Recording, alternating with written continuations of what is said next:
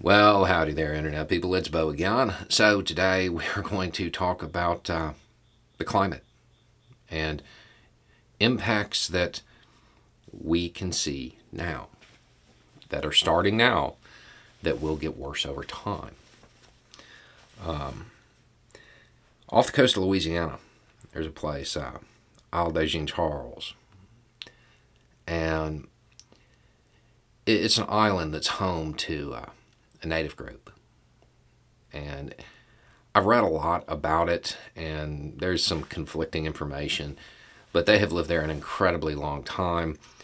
And one of the things I read said that there was a consolidation that occurred, people trying to get away from the Indian Removal Act. Very long time they've lived there. But they don't, uh, they're not going to live there anymore. They're going to live in a place called New Isle. 12 homes, were just handed over to the residents. Now, they get the homes and lots for free. They have to pay the taxes and insurance. They stay there for five years, um, they own the houses outright. New Isle is a uh, 515 acre location. It's going to be a development. It uh, came into being through a $48 million grant back in 2016 from uh, HUD. Used to be a sugar farm. This is happening because their island is going away. It's going underwater. Louisiana's coastline loses an area about the size of Manhattan every year.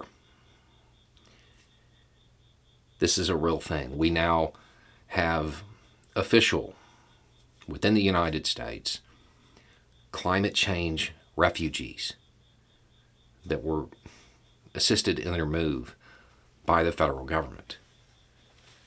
This is going to continue to happen. This situation isn't going to go away, it is going to get worse. This uh, movement it was described as bittersweet, and I'm sure losing a, a home an area that they could call their own and restarting it.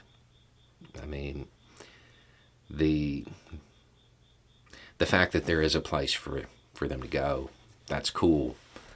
But losing it to begin with, kind of not, you know. This will not be the last story like this.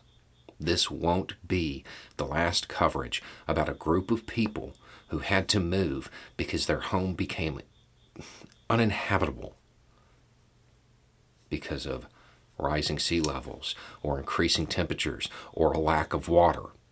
It's coming. It's going to happen. And uh, with everything else that's going on, it's something that we have to pay attention to and we have to continue to keep on the forefront. This has to be on the ballot because it's going to get worse. Anyway, it's just a thought. Y'all have a good day.